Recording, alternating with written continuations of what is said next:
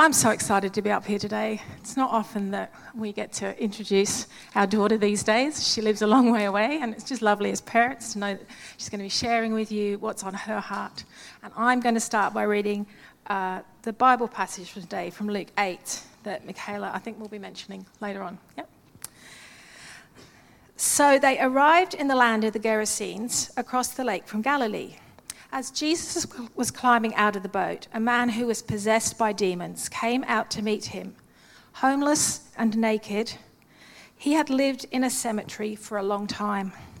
As soon as he saw Jesus, he shrieked and fell to the ground before him, screaming, Why are you bothering me, Jesus, Son of the Most High God? Please, I beg you, don't torture me. For Jesus had already commanded the evil spirit to come out of him. This spirit had often taken control of the man. Even when he was shackled with chains, he simply broke them and, naked, and rushed out into the wilderness, completely under the demon's power. What is your name? Jesus asked.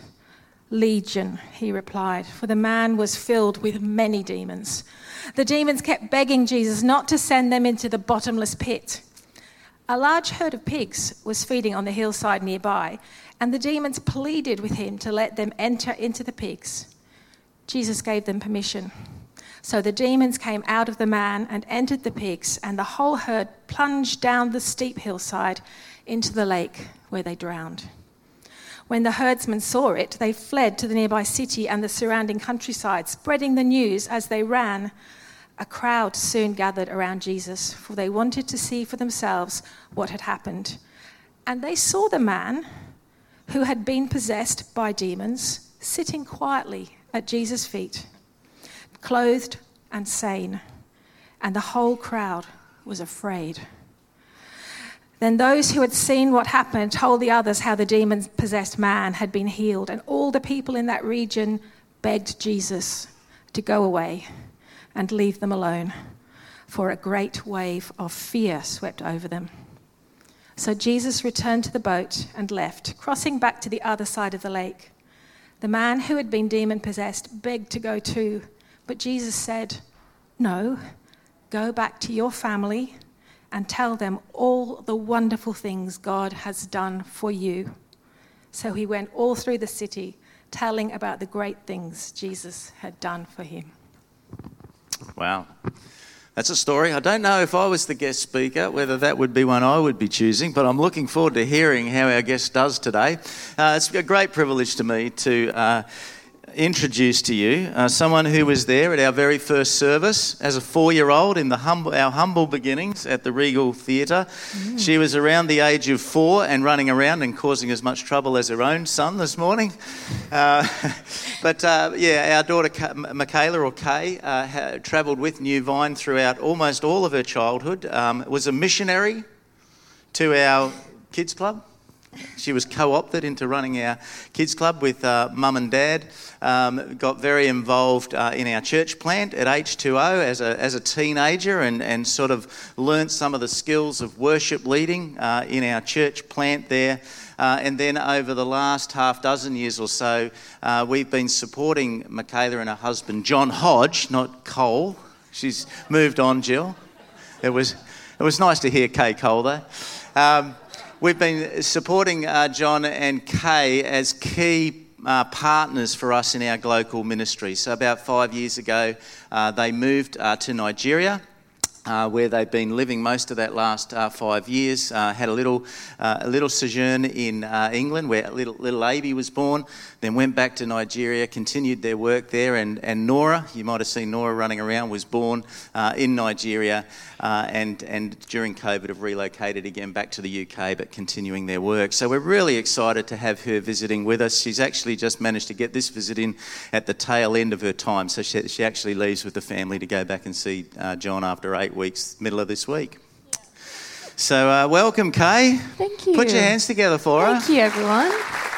I thought we, um, I thought we could do a little intro question just for you to warm up. Kay, um, when you think back about it, times that were really influential for you in growing your faith um, as, a, as maybe a kid in primary school, can, anything comes to mind? Well, I really appreciated that New Vine is a very kid and family orientated church. So taking kids on the journey of faith from a very young age is very core to the values of New Vine, and I still see that here this morning after so many years. Uh, and missions has always been core to New Vine. That I love the words at the back of the church: "Go, give, pray." And I think from a young age, those things were really sown uh, into my life, and I was so blessed to actually benefit from them. My dad. There was a, a trip that we went on with the Love for Kids Russia um, team, when I was about 10 or 11, there were a group, uh, I, know, I think Amy Thorpe was on the, was on the trip. I think a couple of other people, I think the Zach Barretts. Barrett, I think. Zach, you were on the trip, yeah. Um, and that was really, that was really, that spoke into my life a Actually, lot. Actually, I was really happy because Zach's mum Penny got to take you into the girls' toilet in Russia Oh, to, she was- to do the. she was yeah, like- yeah. yeah, I didn't want to go in there. It was scary. That's one of my most embarrassing stories, Dad. I'll get it out there. Yeah, anyway, we don't need to talk about it. You can ask me afterwards if you want to know the details. Um, so, Love for Kids Russia, the trip to St. Kids Russia. Petersburg. Yeah, I've, I've been thinking Yeah. in this last little season, you know, we met some beautiful kids there that could actually be engaged in a terrible, horrible war at the Yes. moment, isn't it? Yeah. yeah but you, you know, you never know what, where direction lives are going to go. But that really, that cross cultural experience sowed something in. Yeah, particularly there were we went and served with a and like a kids camp, a summer kids camp. It's quite common in Russian summer um, periods for kids to go away for the summer holidays. And the camp that we went to also had a number of um, like a proportion of the children were orphans. And I just remember like being so struck by those children the same age as me um, just having completely different prospects of their futures and their life just looking completely different to mine up to that point and like just something in their eyes sometimes that was just sad like a real loss in their eyes. And i remember that really that really challenged my heart as a mm. as a 10 year old you know a 9 10 11 year old yeah. Yeah, I remember the ethos of Love for Kids Russia as a missionary going into that kids' environment was just to ask God to show you one child to take special interest in, and through that child, the doorway to breaking into a group of children with the love of Jesus, which was a really precious um, thing. Okay, we wind the clock forward from childhood to the, the messy teens. Is there something that stands out for you in your development uh, as a teenager where God did something amazing? Yes, I, um, in my mid teens, uh, about 15, 14, 15, I sponsored a child with compassion with a friend of mine at one of the Unleashed conferences, the youth conferences that, do they still run in Newcastle? I I'm don't not sure. think so. Yeah, we, we made the commitment together that we didn't have enough for one to sponsor one child, but we could share it um, with the part time work that we each had at that time. And um, I don't remember how it happened, but there was a competition that was being run uh, that was trying, the Unleashed conference was trying to find a young person that they would take over, like sponsor their trip and take over to meet their their child, their compassion child, so that they, it could be something that they could show at the next conference as a way to encourage young people to engage with giving and missions. And I don't know what I wrote down there, but I happened to be the, the, the youth that was chosen to go to Indonesia, where my, my compassion child was. Um, and I met her, and that was just another really shaping experience for me in missions. Um, and it really, I came back and I just had a lot more direction for where I felt that God wanted me to head in life, and it gave me the focus that I needed to head, like to do my, to finish my school, to put effort in. I was at Hunter Christian. I think I went into Hunter Christian then, and to finish my HSC and head towards this as a, as a long term calling. Yeah. Yeah. Well, great. We're so proud of you. It's so such a thrill for me personally as a dad, but us as a church to continue to support you guys. John and Kay met just behind where Pip is. Yeah. At the missions table of her parents. Father God, I do just want to pray for Kay that um, as, as she takes this next little while to share some of the things that are on her heart, Lord, we ask that your Holy Spirit would do a number on us. Lord, we learn some stuff that would uh, change our thinking, but Lord, we also ask that uh, what, what your Spirit wants to say into us would really shape our heart. Lord, we just ask that your words in her mouth, we pray in Jesus' name. Enjoy, sweetie. Amen. Thanks, Dad. Great. Well, thanks everyone for having me today. It's so special being able to come back to the church that I grew up in and, and share some of the journey that the Lord's had us on. If we've not met before, I do know lots of familiar faces. Hey, Livos, welcome. lots of familiar faces out there um, that, you know, were really important relationships to me growing up. But there's a lot of new faces here as well. If we've not met before, my husband John and I, we have in the last couple of years started a ministry called Seek Peace. As you can tell, I, um, I'm a Novocastrian born and bred. My first car ride was across town from the John Hunter to Maryville, where mum and dad were living. Um, and my, I've grown up, I've been blessed to grow up in uh, under, you know, pastor, pastoring parents. My mum's also a missionary. She worked with um, OM for many years, or for a couple of years, served with OM, which was the Doulos ship.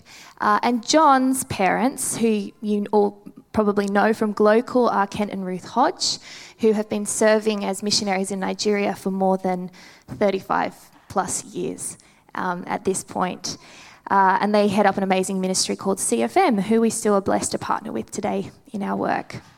Well, today I'm going to take some time to share with you the vision that God has given and put into our hearts for Seek Peace, and also how we got here. Uh, my prayer is that it would encourage you also to dig into what God is leading you into uh, and to build hope and anticipation for what He is up to right now.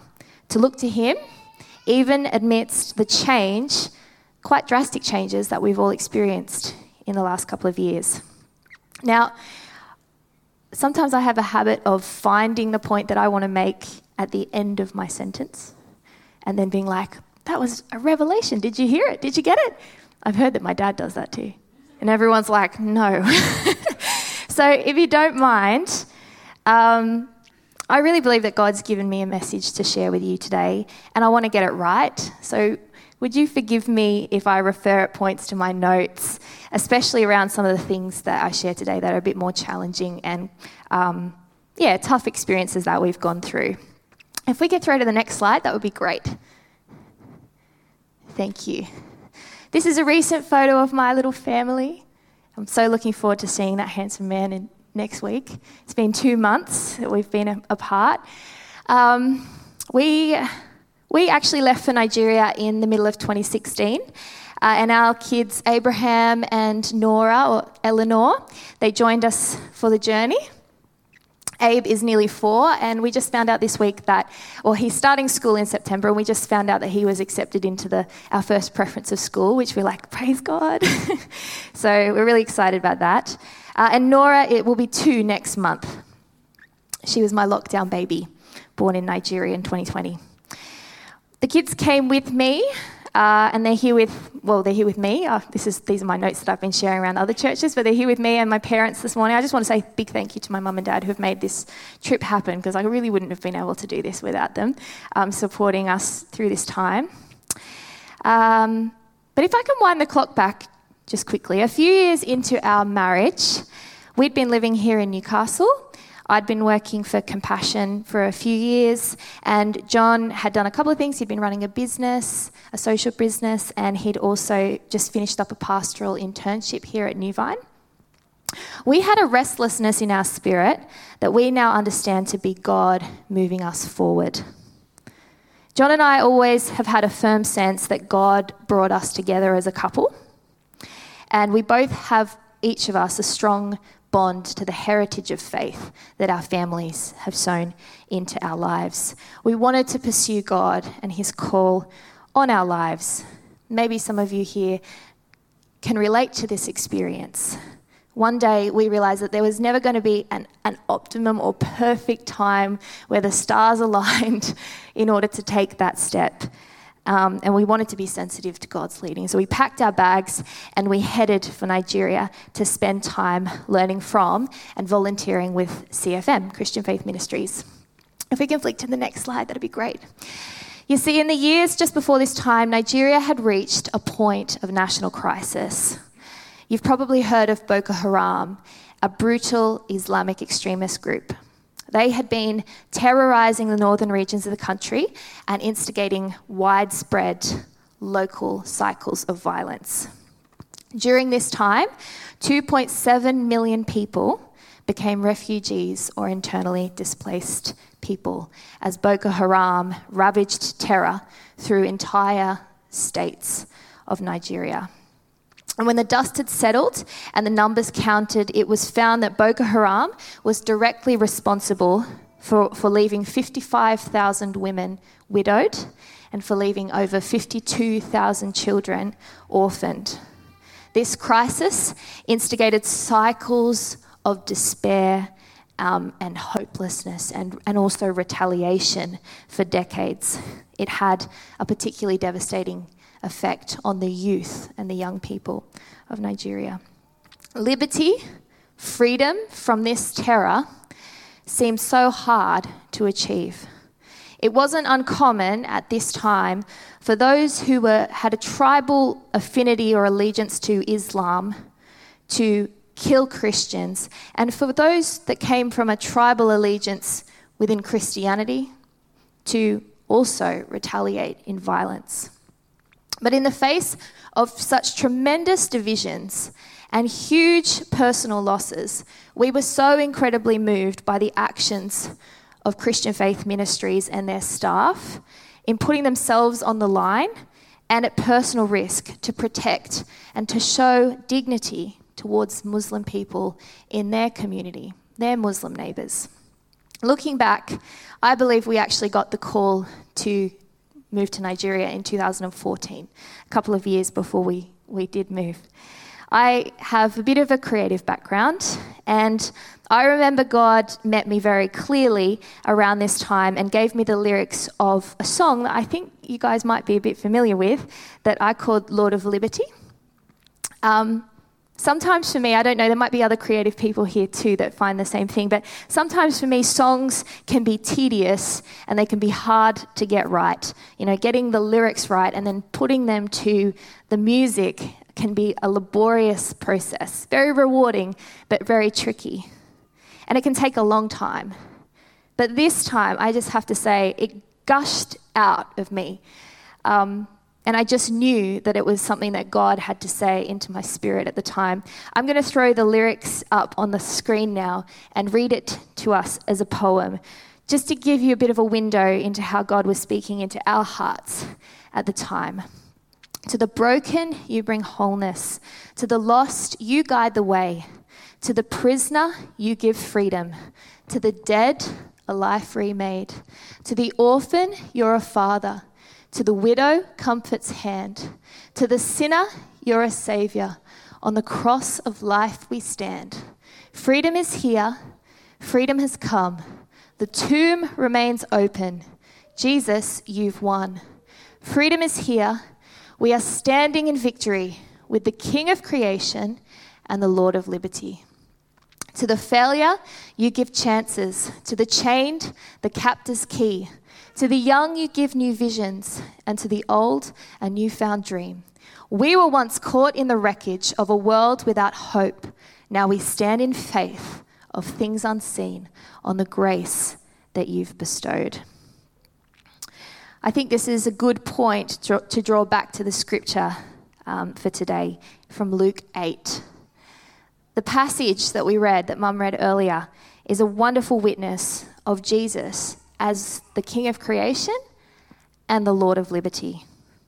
I don't think it's by accident that the story of Jesus and the demoniac follows, like, immediately follows uh, the story of Jesus rebuking the disciples about their lack of faith in the boat during the storm. First, Jesus calms the waves and the wind, demonstrating that he is the king over creation. He then gets out of the boat and as we heard, the demons are trembling. And the man is exhausted and he falls on his knees begging Jesus that he wouldn't torture him. And the, the demons had driven him into a life of torment and of isolation. But when Jesus shows up, this man who had had so much power and so much terror over others found that he had no power and no terror over Jesus. I wonder what the man was thinking. Was he thinking, oh no, the demons inside of me, they're trembling. I'm done for. Or maybe was he ashamed and expecting that Jesus would rebuke him or punish him for how he came to be in that situation of possession in the first place? But Jesus does none of that. Instead, Jesus asks the man his name, and he replies, We are called Legion, for we are many. Now, in Mark's account of the same story, the legion of demons were cast into about 2,000 pigs, just to give us some concept of, of the magnitude that this man was experiencing. Well, we don't know what the man was thinking, but what we do know is that the king of creation crossed a stormy sea to come and meet with this man and to set him free. First, Jesus calms the storms, he heals the man, and he sets him free. And now the man is restored and he's clothed and he's sitting at the feet of Jesus. Jesus is the King of creation and the Lord of liberty. Maybe as I share this story, it prompts you to think about areas of your life that are lacking freedom. Are you experiencing spiritual, physical, or mental weariness, or even oppression? Friends, the battle is very, very real, but for you, it's already been won. I can tell you with full experience of my own life and from many, many people that I have met and been inspired by the, by the faith of, you can walk in freedom. But maybe for others who are here today, you are confronted by a feeling that a bit like the one that John and I had when he called us to Nigeria, that God is asking you completely counterintuitively to run towards the areas of brokenness and danger and not away from them. The call from God, inspired by the freedom that He's won for us forevermore on the cross. A freedom in our own spirit that emboldens us to go to the darkest places with faith that that same spirit will bring freedom and healing to a bound up world. Well, be encouraged, friends. I'm here with, to say also with full confidence that He will not leave you if that's something that He's prompting in your heart. We might throw to the next slide. Thank you. This is John. I'd like to introduce you to someone as well. This is Gabriel. While we served with CFM, we were mentored by a wonderful man, this wonderful man named Gabe and his wife Tope. Tope was there at the birth of Nora. It was lovely. She's very helpful. During one of the really intense conflict periods uh, in the city of Jos, where Christian Faith Ministries headquarters are based in Nigeria, a mob of angry young adult men from the tribally Christian region of the city uh, descended upon a Muslim area in the community. In their anger, their desire for retaliation and their vitriol, they were setting fire to buildings, killing people who were wearing Islamic dress, and chasing the community out of their homes. A community elder and a barrister by the name of Abdul and his family were one of the families who were fleeing for their lives. Well, Gabriel and his wife Tope offered him a hand of friendship, sanctuary, and at the risk of their own lives, brought this Muslim man and his family in and hid and harbored him, them in their own home. Today, I'm really pleased to tell you that we still work with this barrister, Barrister Abdul, in community peace building. This reality is because of the courage and the actions taken by Gabe and Tope. At another point around this time, an angry, another angry mob of young adult um, met, um, young adults turned up at the Bible college facilities wanting to burn it to the ground because the property was owned by a Muslim man. Gabe and a team and the team they talked down the mob and they convinced them not to set light to a building full of impoverished Bible school students and the surrounding houses. They negotiated with them and in a face-saving moment of brilliance convinced them to just burn one empty building. Today, that building still stands, left as a memorial in ruins, as a reminder of the pain of that time, but also the courageous pursuit of God. This is a picture of the building today, here on the, on the right. It's not the world's greatest picture, but this is how it is today. Now, when we, you and I, look at the world through our human eyes, it tells us some things. It tells us that we live in a very violent world. Its resources are not shared equally and are not developed to meet basic human needs. racism and fear still run really deep. Human conflict is resolved by whoever has the biggest stick. When we only look at, at our world like this, peace seems impossible, maybe even laughable. But when we fix our eyes on the King of creation, the Lord of liberty, we don't lose sight of the challenges facing our world, but we are drawn to them with compassion and prayer to see them too set free. If we only look this way, reality gives us no real reason for hope or optimism. It's pretty dark. But if we can lift our eyes and catch a glimpse of what God is doing, we see the face of Jesus, the King of creation and the Lord of liberty, holding the power to calm the storm and bring freedom to the captive and to cast 2,000 demons into the sea and calling us into this beautiful vision of healing and restoring all that's been broken. When we turn on the news and we hear about what's happening in our world today, in Nigeria, in Ukraine, in Afghanistan, the temptation is to feel helpless. But let's remind ourselves these divisions didn't come out of nowhere, but also their outcome isn't decided. Jesus is still the King of creation and the Lord of liberty, and He's given us, the church, the mission of this work on earth. This is why, as a people set free who know the freedom that we have been given in Christ and what He has set us free from, I want to draw our attention to the New Testament mandate of reconciliation. Because if we can't get our heads around it and what it means, nobody else in this world will.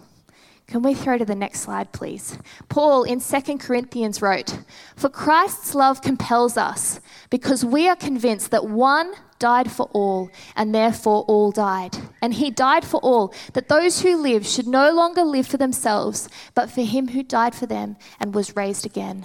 So, from now on, we regard no one from a worldly point of view.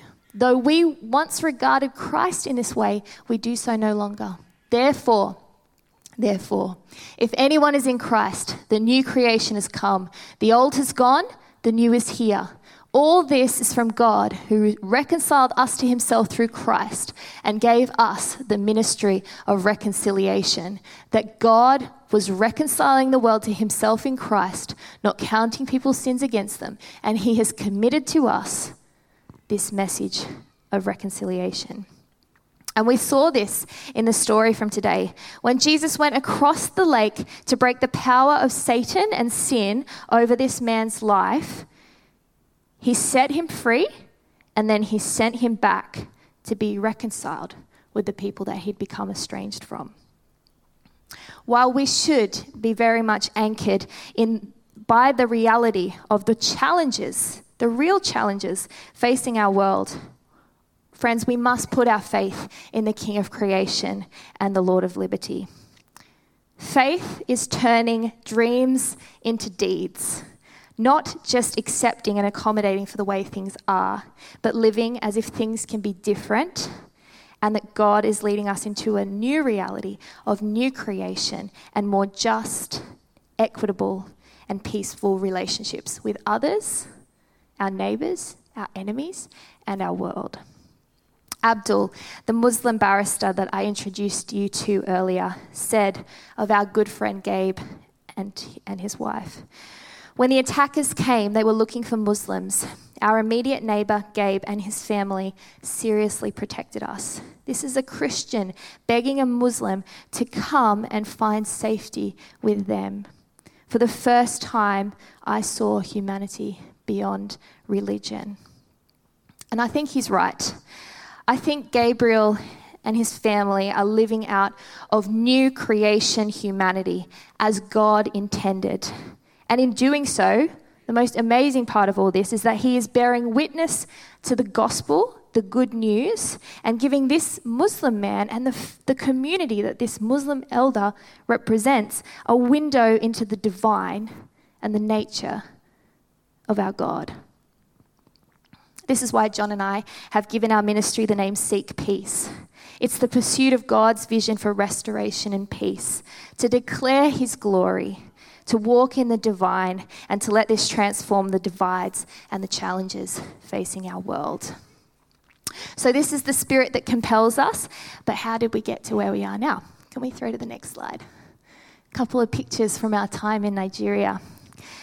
Well, during the years that we spent on the ground working with CFM, John worked to oversee their approach to mission stations, where young uh, young, newly trained leaders were supported to go back to their village communities as agents of change with the gospel and encouraged and supported to do that.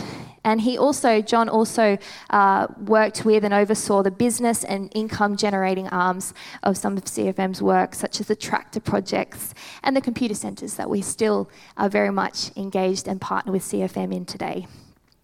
On our main site, CFM is home to close to 200 children. And for the first few years, I directed the care homes for vulnerable children and youth who had been among those internally displaced and orphaned through Boko Haram. After I had Abraham and fell pregnant with Nora, I needed to pull back from a lot of the day to day oversight, and I focused primarily on caring for my kids, keeping in touch with our supporters and the churches that partner with us, and inspired by the need to better prepare to be in this work for the long term. Um, I started my master's in sustainable development uh, when I was pregnant with Nora. We made the bold decision to have Nora in Nigeria, and this decision ended up coinciding with the eruption of COVID. Where we lived, I have to say, the government um, COVID restrictions were incredibly strict in the beginning. Uh, and they had a truly devastating impact because they limited people from working, which wasn't necessarily a bad policy to take, but they also didn't have any way to fund those fragile livelihoods. And so people were in incredibly impoverished um, situations where they couldn't feed their families. Um, without livelihoods, chaos increased, and it wasn't uncommon to hear of people close to us who were injured and killed in local fighting and unrest. We decided to have Nora induced when I was about this big, um, so that we could just camp at the hospital uh, and make sure that we didn't get into trouble on the roads when she was due. Um, people were, the, the poverty then in 2020 was, was just so deep and it was so acute. And you could feel it. You could, you could feel it in the city. It was a palpable feeling. Looting was on the rise. The threats of kidnapping also increased quite extremely at this point. When Nora was only three weeks old, the CFM facilities that we lived on were attacked by armed robbers. Two security guards were injured, and one man was shot and killed that night. We lay again in the middle of the, the living room floor uh, on mattresses with the lights off in the middle of Gabe, Gabe and Tope's home, um, about probably 50 or 60 metres from where this was happening, um, for most of the night with the lights off, um, just trying to keep our babies quiet, Nora and Abby, for their safety, but also for the safety of about 30 other people who were huddled with us in that room. We faced a really tough decision then at that point.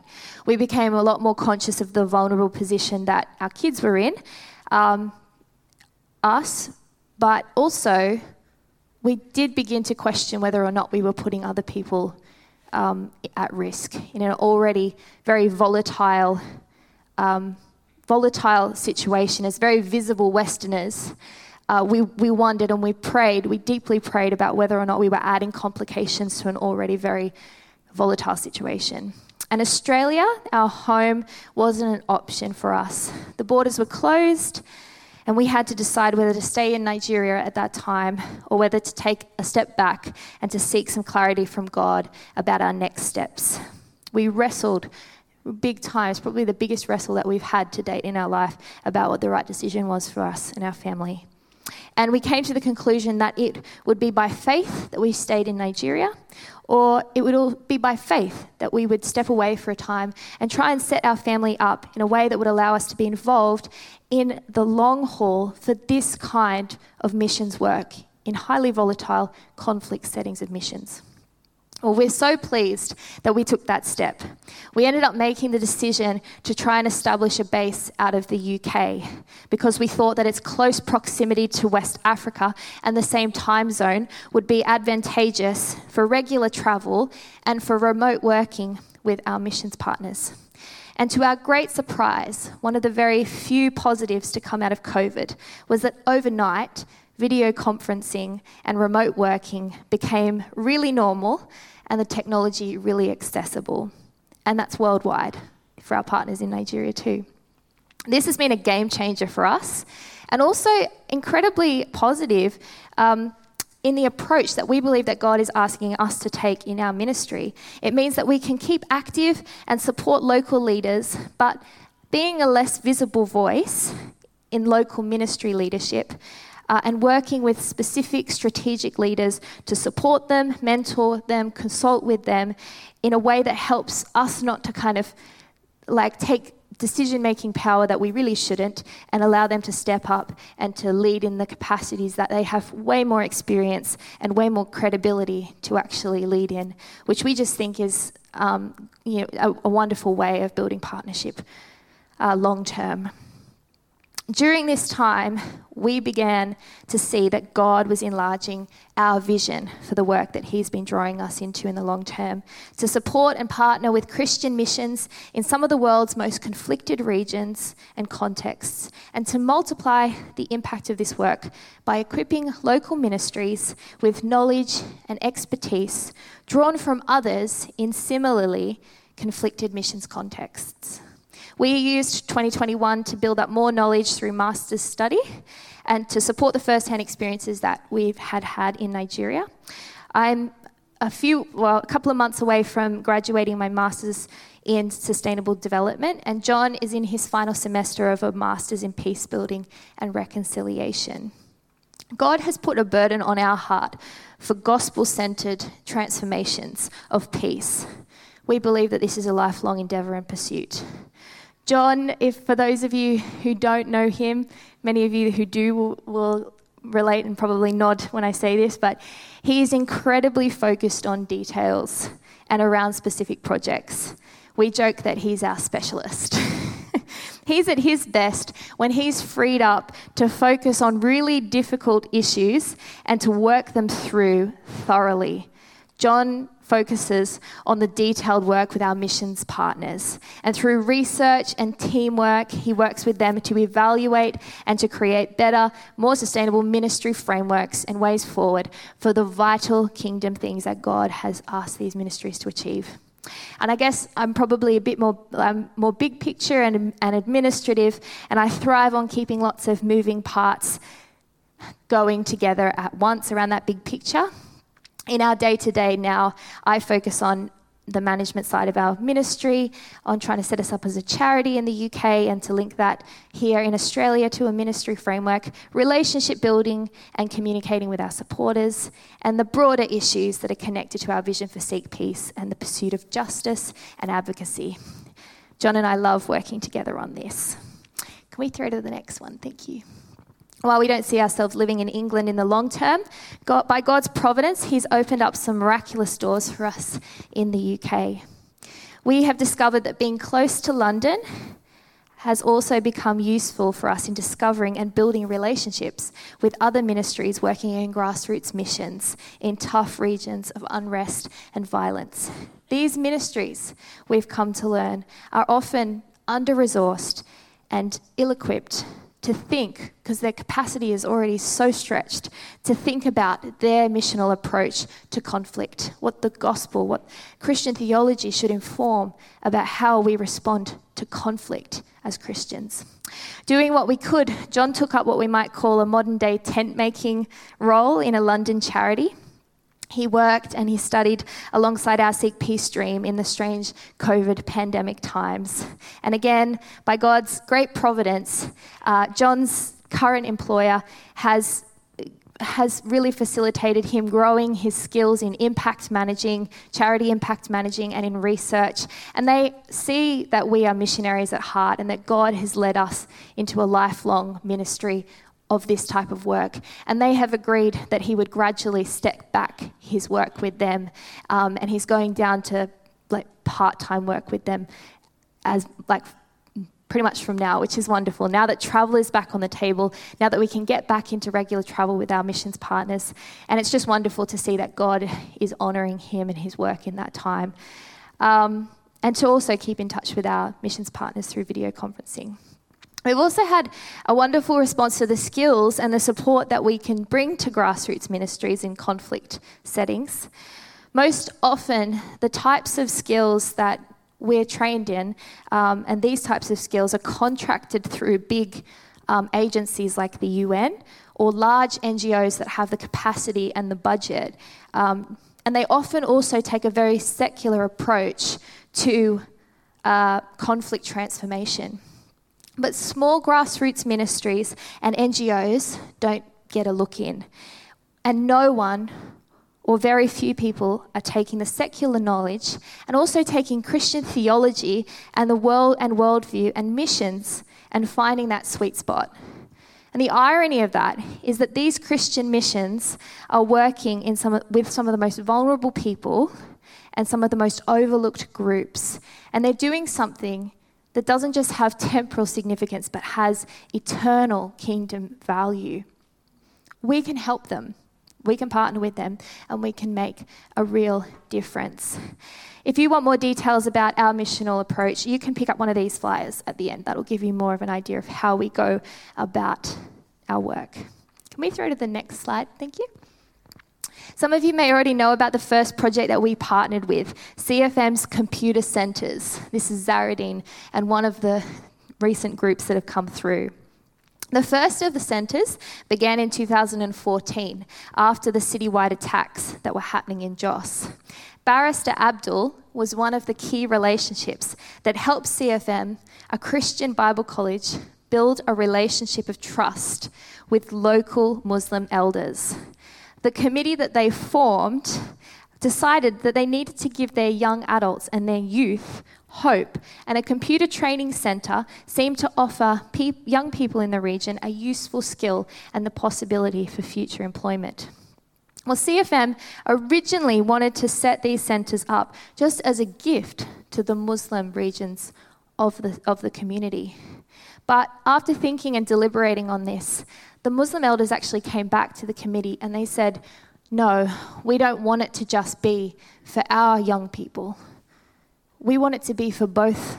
We want it to be for Christian youth and Muslim youth. Because if we can't come together and our young people can't start to build relationship and build bridges, there's no hope for peace. And we just think that that is so remarkable that God and God's plan and purposes for bringing and restoring relationships can happen through inspiring the hearts of Muslim elders. And so what we've started, what we've started now, and it's a beautiful policy direction, but we bring in 50% youth from a Muslim, the Muslim part of town, and we bring in 50% youth from the Christian part of town. And the committee of elders is made up again of a shared demographic, giving these young people something for the future, but also something really tangible that they can take away about the nature of the God we serve and what inspires us. Um, this year, we're also in early discussions about working with a couple of new missions partners. The first is in Ghana with a group called CHIPS. John's about to go on a trip, like a scoping trip, out to Ghana, probably at the end of June. So if you could keep him in your prayers, that would be wonderful. And there's also another organisation that we're in very early discussions about working with in the future in Nigeria. Um, We've also been able to establish a, a, key relationship with a really supportive UK church who've agreed to house a lot of the operation, our operations for Seek Peace and to help us multiply and grow our presence in the UK. Through this church, we have a solid base of experience and people championing us to move forward and push forward with what God is leading us into with Seek Peace. One man in particular, he's right at the end of his, he's about to retire. He's been a, one of the managing directors um, and partners of a London-based accountancy firm, and he's been asking God what he, what God would want him to do with his retirement, and he has agreed. I, I asked him, I said, please, you could help me in setting up us as a UK charity. That would be so helpful if you could just mentor me. And so he's agreed that he will start to help us with facilitating some of those things and to mentor and support us in doing that. So that's just a real answer to prayer for us and where God is where we're up to in our development of Seek Peace. Let's throw to the, the next one, thanks. This year, as we finish up, this year we are praying for 30 new supporters who will support us on a monthly basis as prayer partners and as, final, and as financial supporters. So far this year, we've had 18 confirmed new partners, so that's a real, um, we're really praying and thanking God for that. Um, we've been asking people, some of you might see on every third or fourth chair around the place, um, we've been asking people to consider a $65 a month commitment to supporting us. This will help us, that's a nominal figure. That's just to give you an indication of the need that we have to grow Seek Peace into the next phase of our growth as a ministry. And it will help us to grow Seek Peace, to facilitate new partnerships and also new missions partnerships, and to release our time and the time of others to build this. Some of the support will go directly to supporting us as the Hodge family, but a good portion of it gets allocated to the vital grassroots projects that we support, such as the computer centres. Uh, and it's really bringing a lot of change to people's lives. If you'd like to become one of our partners or you'd like to know more, um, there's at the bottom there's some details for how you can go about doing that, uh, and there's also a link to our website if that's better for you. Um, but also, I'd really like to point your attention to the sign up, the email sign up form. We send semi regular emails out um, about once a month. And if you would like to pray with us and become a prayer partner and to stand with us in faith for the, the, the challenging area of missions that God is leading us into and that we can share on behalf of our partners, that would be a great first point. So please, there's a sign up at the back if you'd like to know more. Can we flick to the final slide? Thank you. It's so wonderful, and as, as wonderful as it is to share with you about how you can support us, and also to thank you for how you are supporting us as a church through Glocal.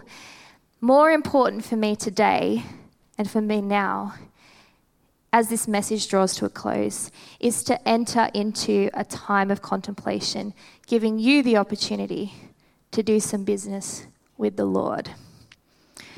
I just want to leave us with some final thoughts. Nations are ripped apart by wars, communities are pulled apart by religious and racial intolerances, families are split apart by misunderstandings and pride. The same is true of friendships, of businesses, and even of churches. Marriages crumble through miscommunication and resentment that goes unresolved. Friends, as we finish and prepare our hearts for maybe the things that God wants to speak into our own heart today, I'd like us to think about where we have need for reconciliation in our own relationships. Where are those hostilities, spurred on by fears, by anxieties, sorrow, hopelessness, doubt, resentment, or hatred, holding you captive and isolated and divided in yourself or with others. The world needs now more than ever the church to respond to the deep divisions and the conflicts facing our world. A people who turn the other cheek, not slap the other's cheek. Skilled and ready to lead in this call, this mandate of reconciliation. Conflict will continue to be done violently and unjustly. But you and I, we have the opportunity to be a window into the divine, pulling the kingdom of heaven into earth. Now's the time, church. And I know, I know there's some of you here today and you're crying out for more of God's abundance, His presence, and His blessing in your life. You want to serve Him and you want your life to be an offering. Well, Jesus commanded us in Matthew 5 to leave your gift there before the altar and go. First, be reconciled to your brother, and then come and offer your gift. Friends, if we want more of God's presence and we want to bear witness to his glory in the earth, then we need to embrace this divine calling to walk in reconciliation, peace, and shalom. Can I invite us to close our eyes, church, if that's okay? Let's bow our heads and close our eyes. Can I ask you quietly before God to identify one area of hostility, a broken relationship, in need of reconciliation, and ask you to bring it before God, the God of reconciliation, this morning? I'm going to ask Dad, invite Dad to come up and lead us in a prayer as we close. Thanks. Yeah, I'll just uh, leave you with your thoughts for 30 seconds to identify that that God would call you to uh, pray into this morning.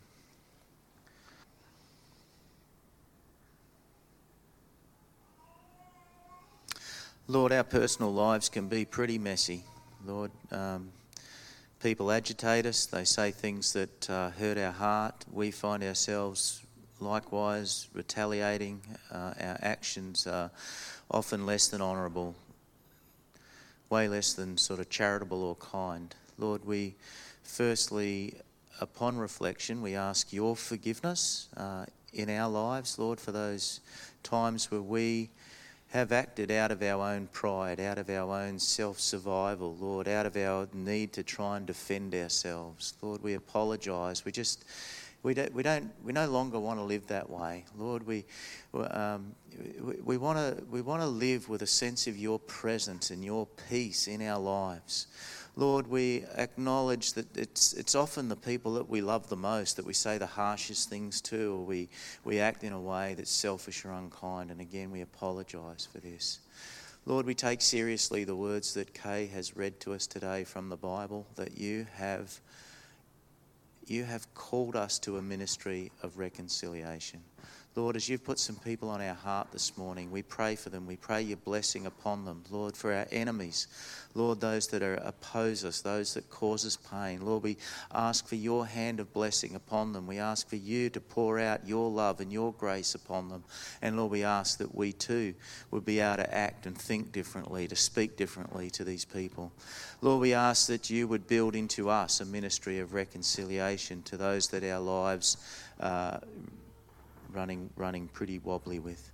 Lord, we also ask that you'd continue to use us to share the good news of Jesus with those that we don't know, Lord, that don't know you, and be able to participate in this incredible idea of bringing heaven to earth. Lord, we pray these things in the name of Jesus. Lord, thank you for being a model to us. Thank you for showing us how. But Lord, thank you also that you promise to empower us in these things. Lord, we ask that as we walk from here today, we would walk with the ministry of reconciliation. We pray these things in Jesus' name. Amen.